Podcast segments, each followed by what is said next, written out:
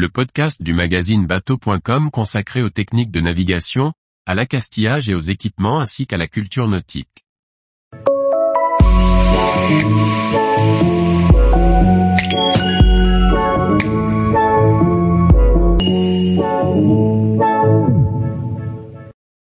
Le Festival de Loire, à la découverte d'une tradition maritime. Par François-Xavier Ricardou.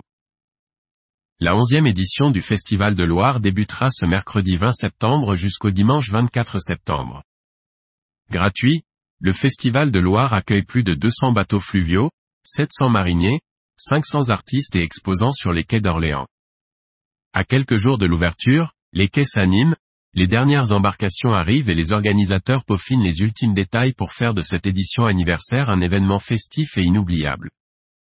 Ce grand rendez-vous de la marine fluviale met à l'honneur la culture et les traditions ligériennes. 210 bateaux ont confirmé leur participation au Festival de Loire 2023. Parmi eux, plus de 150 bateaux de Loire, tout, chalands, sablières, futreaux et autres embarcations traditionnelles seront amarrés sur l'ancien port d'Orléans.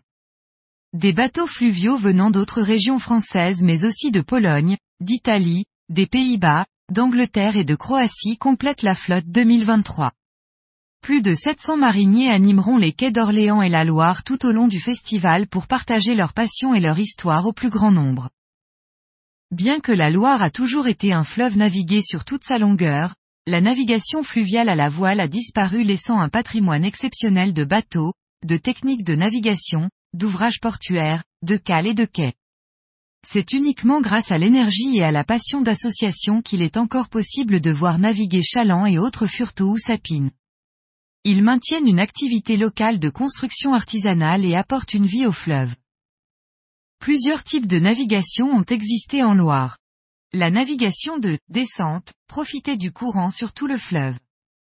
La remonte utilisait la force du vent d'ouest et se faisait à la voile de Nantes à Orléans. Les chalands étaient reliés les uns aux autres dans un ordre précis, le plus gros appelé mer dirigeait le train. Venait ensuite le tiraud, le sous-tiraud, le sobre et le sous-briquet dont les voiles étaient de plus en plus petites.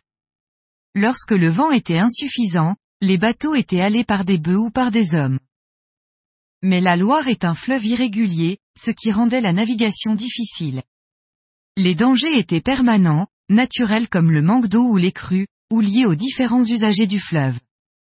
Les mariniers devaient bien connaître le fleuve, se montrer rapides et habiles aux manœuvres pour éviter les accidents. La technique de l'endrémage à la volée permettait à un train de bateau à voile de passer un pont en remontant le courant. Lorsque la mer était à quelques mètres du pont, on abaissait la voile et le mât, le bateau était alors poussé par les suivants. Aussitôt l'arche du pont franchie, on redressait le mât, hissait la voile pendant que le bateau suivant, le tiraud, abaissait voile et mât pour passer à son tour et ainsi de suite. En même temps, des deux côtés de chaque embarcation, des mariniers à l'aide de bâtons s'efforçaient de maintenir l'écartement.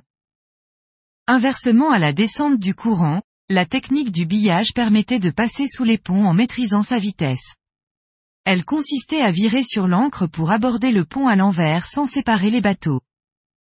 La batellerie fluviale, bien que moyen de transport très actif, était composée d'embarcations aux formes diverses selon le lieu, la largeur du fleuve et des marchandises à transporter. Le futreau, d'origine très ancienne et de taille modeste comprise entre 5 et 10 mètres pour une largeur de 1,5 à 2,5 mètres. Utilisé pour la pêche, l'assistance aux gros bateaux et pour circuler sur le fleuve. Il dispose d'un gréement à voile carré 20 mètres carrés avec un mât de 6 à 9 mètres. La toux cabanée, de taille légèrement supérieure servait à de nombreux usages et pouvait être aménagée avec une cabane, ici avec un mât de 9 mètres rabattu. Le chaland était la plus grosse des embarcations. Fond plat, souvent non ponté, il pouvait mesurer entre 20 et 35 mètres. Il était destiné au transport de marchandises, seul ou en train de 3 à 5 bateaux. Lourd et robuste, il demandait un entretien permanent. Tous les jours, retrouvez l'actualité nautique sur le site bateau.com. Et n'oubliez pas de laisser 5 étoiles sur votre logiciel de podcast.